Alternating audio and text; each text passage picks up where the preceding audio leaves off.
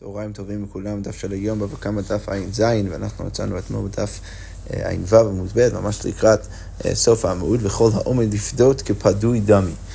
ושוב רגע לפני שניכנס חזרה לתוך הלימוד שלנו, אה, רק נקדיש את הלימוד לתפילה לכולנו, לעם ישראל, לכל חיילינו, לכל מי שצריך את תפילותינו, שנשמע בשורות טובות בעזרת השם.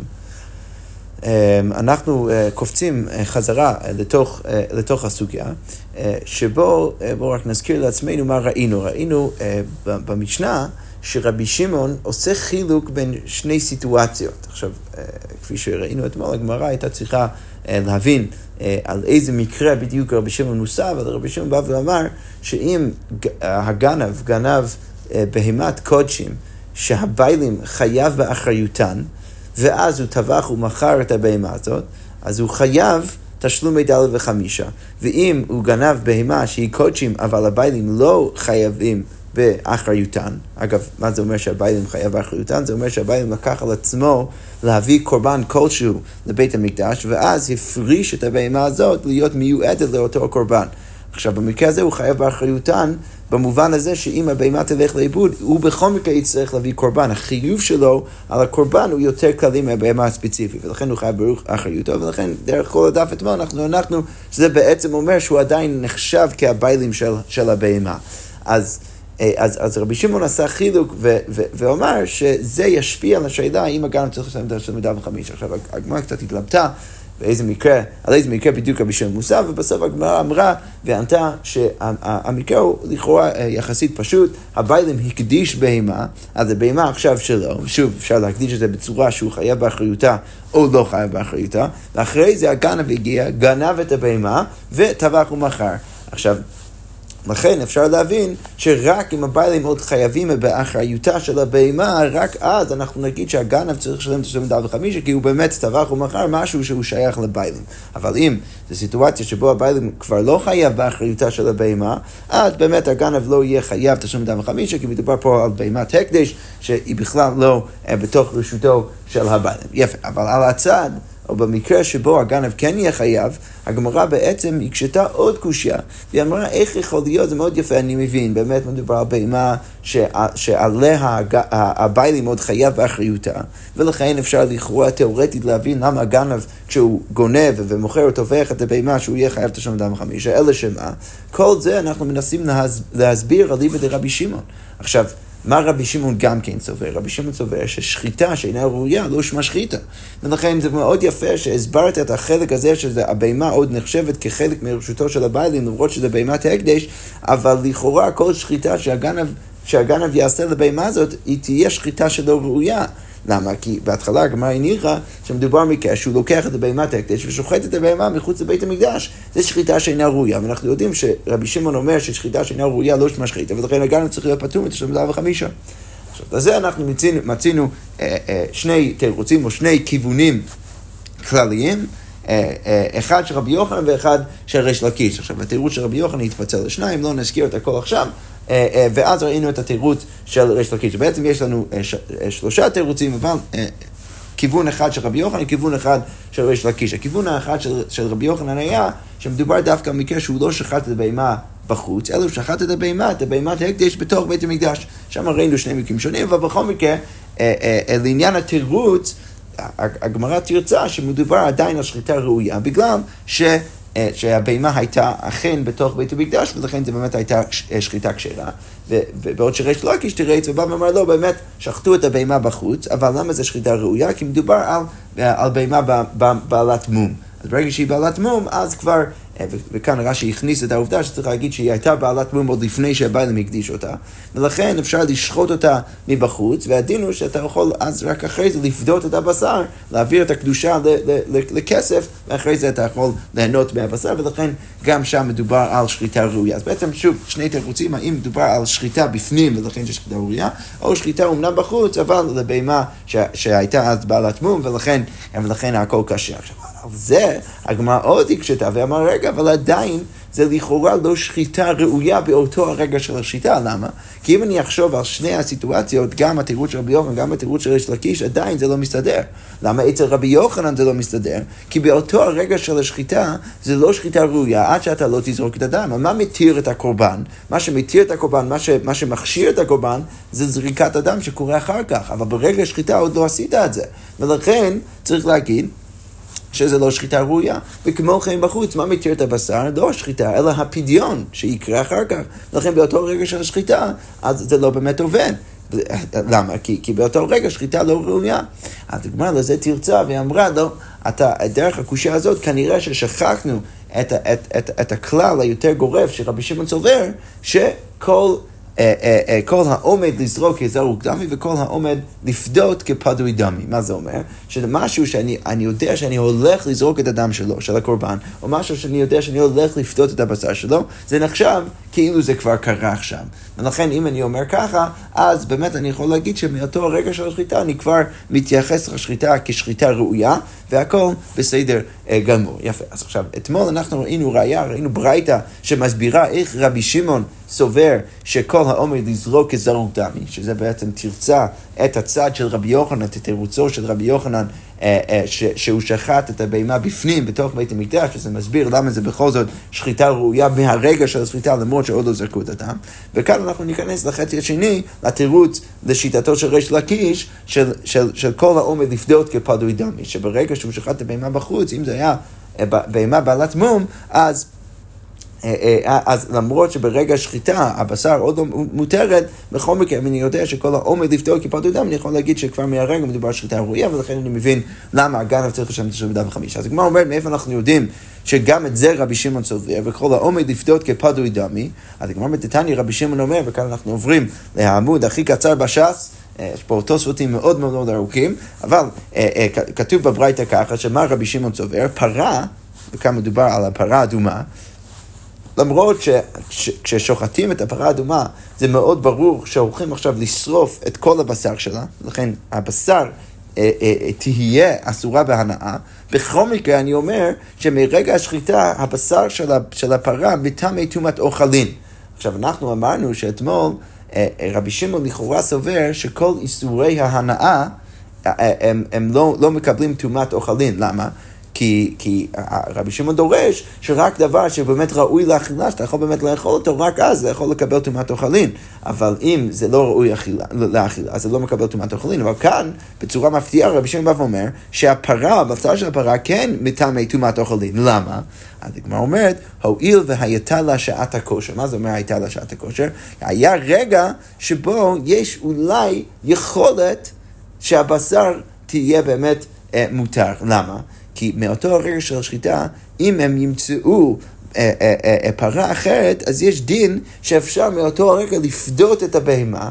ודרך זה שאני פוטר את הבהמה, אני בעצם מתיר את הבשר, אני מעביר את כל קדושה לכסף ואני מכשיר את הבשר, ולכן מאותו רגע הבשר בעצם מותר, מותר באכילה. עכשיו, זה לא שזה צריך לקרות כדי שהבשר יקבל טומאת אוכלין, אלא שבגלל שיש את האופציה התיאורטית הזאת של הבשר לקבל, אה, להיות מותר על ידי הפדיון, אז כבר מהרגע השחיטה אני כבר אומר שהבשר מקבל טומאת אוכלין. אז מה משמע מזה? מה משמע מזה? שכל העומד לפדות, כל משהו שאני יכול לפדות אותו, אז הוא נחשב כפדוי דמי, ולכן מאותו הרגע של השחיטה, אפילו אם לא פדיתי את הבשר, הוא כבר מטמא טומאת אוכלים. אז הגמרא אומרת, אה, אה, כדי להסביר את זה, אנחנו עוברים מכאן לע"ז עמוד ב', בדיוק את מה שהסברנו, ואומר יש לקיש, עומר היה רבי שמעון פרה נפדית על גבי מערכתה, שאפשר לפדות את הפרה על גבי מערכתה של הפרה ששם שורפים אותה, למה? כי אם מצאו פרה אחרת, אז אפשר לפדות אותה ולהתיר את הבשר,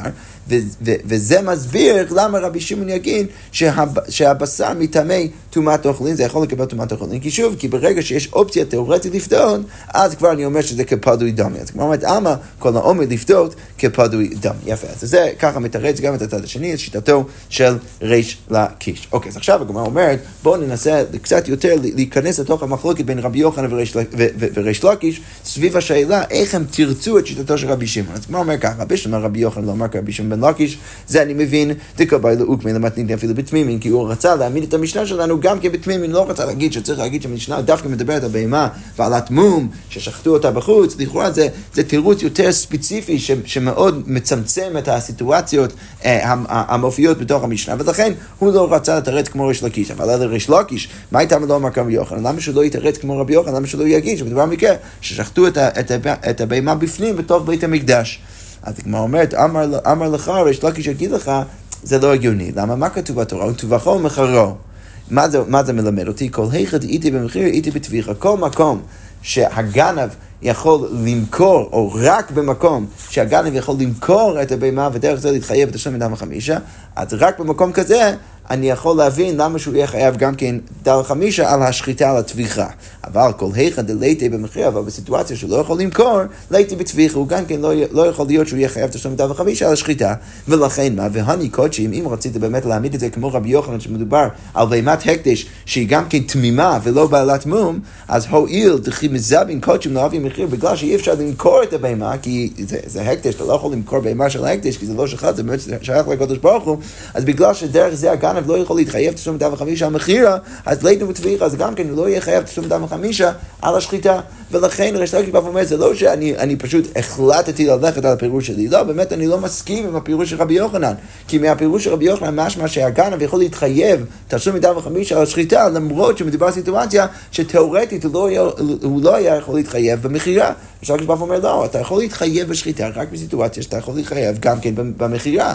ולכן, מה, אני צריך להעמיד את המשנה שלנו, שיטתו של רבי שמעון, בבהמה בעלת מום, שבהמה בעלת מום, באמת אתה יכול, יש לך אפשרות תיאורטית למכור אותה, ולכן דרך זה הגנב יכול להתחייב תשלום מידה וחמישה גם על המחיר, ולכן הוא יכול להתחייב גם על הטביחה, אבל כל אתה לא יכול להתחייב על המחיר, אתה לא יכול להתחייב גם כן על טביחה. הגמרא אומרת, ואז לא טעמי ודווקא מה שעכשיו אה, אה, אה, אה, סימנו כנקודת מחלוקת אולי בין רבי יוחנן ויש לקיש, דווקא מחלוקת מפורשת ביניהם די איתמר, כי, כי, כי הרי אנחנו כבר ראינו את המחלוקת שלהם בהקשר קצת אחר. המוכר טריפה לדברי רבי שמעון, מה קורה עם בן אדם, הגנב מוכר טריפה על ליבא דרבי שמעון. עכשיו, מה, מה המשמעות של ליבא דרבי שמעון? ראינו במשנה שרבי שמעון סובר שאם הגנב שחט בהמה ונמצא טריפה, ואז הוא ראה שהבהמה היא באמת בהמת טריפה, ולכן השחיטה לא ראויה, אז שם רבי שמעון אמר, כפי שיטתו, שצריך שהיא תהיה שחיטה ראויה, שם רבי שמעון אמר שהגנב פטור מתשלום אדם וחמישה. עכשיו, השאלה היא, אם הגנב לא שוחט את הטריפה, אלא הוא מוכר אותה, אליבא דרבי שמעון שעל השחיטה הוא יהיה פטור, האם על המכירה הוא בכל זאת יכול להיות חייב. אז בזה בא לנו בחוק רבי יוחנן ויש לקיש, רבי יוחנן אמר חייב, ריש לקיש אמר פטור, למה כל אחד אומר את מה שהוא אומר? רבי יוחנן אמר חייב, אף על גב דליתיה בטביחה איתיה במכירה, למרות שהגנב לא יכול להתחייב תשלומי ארבעה וחמישה אליבא דרבי שמעון בשחיטה, בכל זאת הוא יכול להתחייב במכירה. וריש לקיש אמר פטור, למה כיוון דליתיה בטביחה, ליתיה במכירה, ברגע שאתה לא יכול להתחייב בזה, אתה לא יכול להתחייב גם כן בזה. אז זה בעצם נקודת המחלוקת ביניהם, אם אתה יכול להתחייב רק על אחד מהם, למרות שעל השני, לא. אז הגמרא אומרת, איתיביה רבי יוחנן לריש לקיש, אז רבי יוחנן בא ומקשה רבי שמעון בן לקיש, גנב כלאיים וטבחה. מה קורה? בן אדם גנב בהימת כלאי, מה שנקרא כלאי בהמה, בהימת כלאיים, שהרש"י מביא את המקרה הספציפי, מכבשה ותיש, שההורים של הבהמה הם לא מאותו סוג בהמה, מה שנקרא כלאי בהמה. אז הגנב גנב כלאיים וטבחה ושחט את הבהמה הזאת. או שהוא גנב טריפה ומחרה. בשני המקרים האלו כתוב במפורש בבית, משלם תשלום מידה וחמישה. אז רבי יוחנן בא ואומר, למה זה קשה לך ריש לקיש? מה אליו רבי שמעון? אני בטח צריך להגיד שזה רבי שמעון. עלמא, אף אגב דלייתי בטביחה, איתי במחיר, למרות שספציפית במקרה של הטריפה, למרות שהגנב לא יכול להתחייב בשחיטה, ליבא דרבי שמעון, בכל זאת הוא יכול להתחייב את השם מידה וחמישה על המכירה. הנה, משמע לא כמוך, יש לקיש, משמע כמוני כרבי יוחנן. זאת אומרת, אמר לי, לא, איך אתה כל כך בטוח שהברייתא בשיטתו של רבי שמעון, אולי הברייתא ליבא דרבנן. למה הוא מתחייב כשהוא גונב את הטריפה ומוכר אותה? כי הוא יכול גם כן להתחייב כשהוא, כשהוא גונב את הטריפה ושוחט אותה, זה רק אליבא דרבי שמעון שהוא לא מתחייב, אבל אליבא דרבנן הוא מתחייב גם על הצריכה, ולכן אני מבין למה הוא מתחייב גם כן על המכירה. אז כמו אומרת, רגע, אבל אי רבנן, אם רצית להגיד שהברייתא ליבא דרבנן, אז טריפה במכירה איתה בזוויחה ליתה, אז למה שהברייתא תביא רק את המקרה של הטריפה שהוא מכר? הרי אליבא דרבנן גם לשחיטה. הוא מתחייב. אז היית צריך להגיד טריפה, שהוא גנב טריפה, הוא מכרה או טבחה, אז משלמת שם דווקא חמישה, למה אתה מביא דווקא את המקרה של מכריע? באמת משמע מזה שדווקא כשהוא מוכר אותה הוא מתחייב, אבל כשהוא שוחט אותה הוא לא מתחייב. אז הגמרא אומרת, ואלא מאי? אז, אז, אז, אז בא אה, ריש לקיש ואומר, רגע, זה אולי קושייה טובה, כי באמת אליבא דרבנן היית צריך להביא גם את המקרה של טפיחה וגם את המקרה של מחיר. אבל אלא שמה? מה אתה רוצה להגיד? אלא מאי רבי שמעון? אתה רוצה להגיד שזה רבי שמעון? כליים בטביחה איתה, אה, כליים בטביחה איתה במחיר לאיתה? גם לרבי שמעון, ריש לקיש בא ואומר, גם לרבי שמעון זה קשה. למה? כי זה מאוד יפה, אתה מסביר למה בטריפה הבאת רק את המקרה של מחיר. אבל לגבי הכליים, כלי בהמה, שם, גם מה כתוב בברייתא, גנב כליים הוא טבחה. אז אתה רוצה להגיד שאליבא דרבי שמעון יש הבחנה בין טביחה ומכירה לגבי כלי בהמה? ברור שלא. אז, אז בכל מקרה יש לך קושייה. אז מאוד יפה שאתה מסביר למה להביא רק את המקרה של מכירה בטריפה, אבל לגבי כליים עדיין זה לא ברור למה להביא רק את המקרה של השחיטה ולא את המקרה של, ה, של המכירה. אז הגמרא אומרת, אלא בטח מה צריך להסביר? אלא תנא תביך והוא הדין למכירה. אז לגבי הכליים, אז כתוב שהוא גנב כליים וטבחה, ושליחת אותה, ובמקרה הזה הוא חייב לשלם דם חמישה, והברייתא מתכוונת להגיד, והוא הדין למכירה, שיהיה אותו הדין גם כן למכירה. אבל אם גם ככה אתה צריך לתרץ את זה לרבי שמעון, אז אם לרבנן נמי אתה יכול להגיד לרבנן גם כן אותו דבר בסיפא, שכשהברייתא מדברת על הטריפה שהוא גנב ומכר אותה, ושם הוא חייב לשלם מדבר חמישה, אפשר להגיד שתנא מחיר והוא הדין לטביחה, שהוא יהיה חייב בדיוק באותה צורה גם לשחיטה, אפשר להעמיד את הברייתא על ליבא דרבנן. אז היא אומרת, אבל רגע, ורבי יוחנן אמר לך, הוא יגיד, היי מאי, רגע. היא אמרת בשלמה רבי שמעון, אם אתה רוצה להגיד שהבית לא בדיבור שמעון, אז עכשיו אני מבין למה בכלל להיכנס לתוך כל הסיפור הזה שאתה מביא רק אקט אחד בכל מקרה. אז שם אני מבין, איידי דתנא טריפה באחד, אז ברגע שאתה מביא טריפה ואתה יכול להביא את זה רק לגבי מכירה ולא לגבי טביחה, כי באמת אליבא דרבי שמעון אתה תהיה פטור, אז תנא כלאיים באחד, אז לכן אני מבין למה במבנה של הברייתא, כשהבאתי גם את המקרה של הכלאיים, אז אנחנו שנינו רק אקט אחד, רק את האקט של הטביחה ולא את האקט של המכירה, למרות שזה נכון לגבי שניהם, זה אני מבין. אבל אלא אי אמרת רבנן, אתה רוצה להגיד שזה אליבא דרבנן, שגם במקרה של כלאיים וגם במקרה של טריפה, יהיה חייב תשלום מדף וחמישה, גם במחיר וגם בטביחה, אז אבינו ונתנינו, תביא את זה הכל ביחד, גנב כליים וטריפה, טבחן ומחרן, שם תשלום מדף וחמישה. זה הרבה יותר פשוט אם זה אליבא דרבנן. אני מבין אליבא דרבי שמעון, למה אני נכנס לניואנסים של רק להביא צד אחד של המקרה? כי באמת אליבא דרבי שמעון, לפחות במקרה של הטריפה, זה נכון רק לגבי מחיר, לא, לא לגבי שחיטה. לכן באמת משמע מהברייתא, שצריך להעמיד את זה כרבי שמעון, ואז באמת יוצא שרבי שמעון למרות שעל הטריפה הוא פותר בטביחה, בכל מקרה הוא מחייב במכירה משמע כמו רבי יוחנן ולא כמו יש לקיש, והגמרא אומרת, כאשר זה באמת קשה על שיטתו של, אה, של ריש לקיש. אוקיי, אז עכשיו על, על הדרך בברייתא אנחנו מצינו דין ש, אה, שעל הכליים הגנב חייב תשלום מידה וחמישה. אז הגמרא אומרת, רגע, זה לכאורה לא מסתדר עם מימה אחרת שאנחנו מכירים של רבא. הגמרא אומרת כלאיים סקטיב. למה ש, אה, ש, ש, שהגנב יהיה חייב תשלום מידה וחמישה על הכלאיים? הרי כתוב במפורש שא, שהוא יהיה חייב תשלום מידה וחמישה על השא ועל, ועל השור. ומה אנחנו יודעים שרבא על זה אמר? ואומר רבא, זה בנה אב. כל מקום שנאמר שא, אינו אלא להוציא את הכליים. זה בא וממעט את הכליים. אז איך יכול להיות שכתוב בברייתא שעל הכליים הגנב יהיה חייב תשלום מידה וחמישה? אז הגמור אומרת לא. שייני הכה דאמר קרא או לרבות את הכליים. כתוב כאן שור או שא.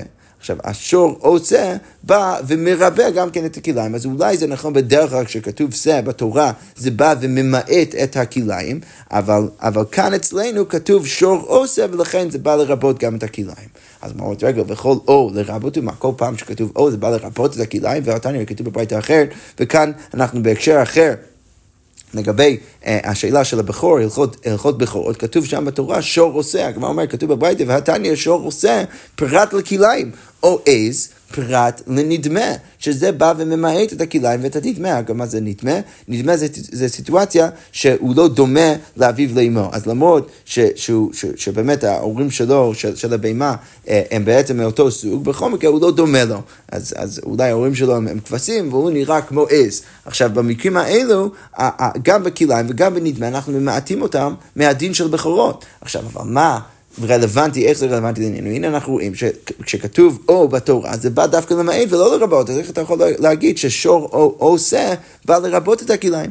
אז נגמר אומרת, אמר רבא, הכה מעניין הדיקה והכה מעניין הדיקה. צריך ללכת כל פעם להקשר של הפסוק עצמו. הכה גבי גנבה לגבי גנבה דכתיב שור עושה, שאי אתה יכול להוציא כליים ביניהם. אתה לא יכול להוציא כליים בין, בין שור ועושה, זה לא יעבוד. ולכן כשכתוב או, זה בטח לא בא למעט את הכליים, אז בטח זה בא לרבות את הכליים. אבל לגבי קודשים, מה כתוב בתורה? דכתיב כסף ועז. שאתה יכול להוציא כליים במיניהם, כי משני בהמות אלו אתה כן יכול להוציא כליים, אז שמה כשכתוב או, אז זה בא למעט.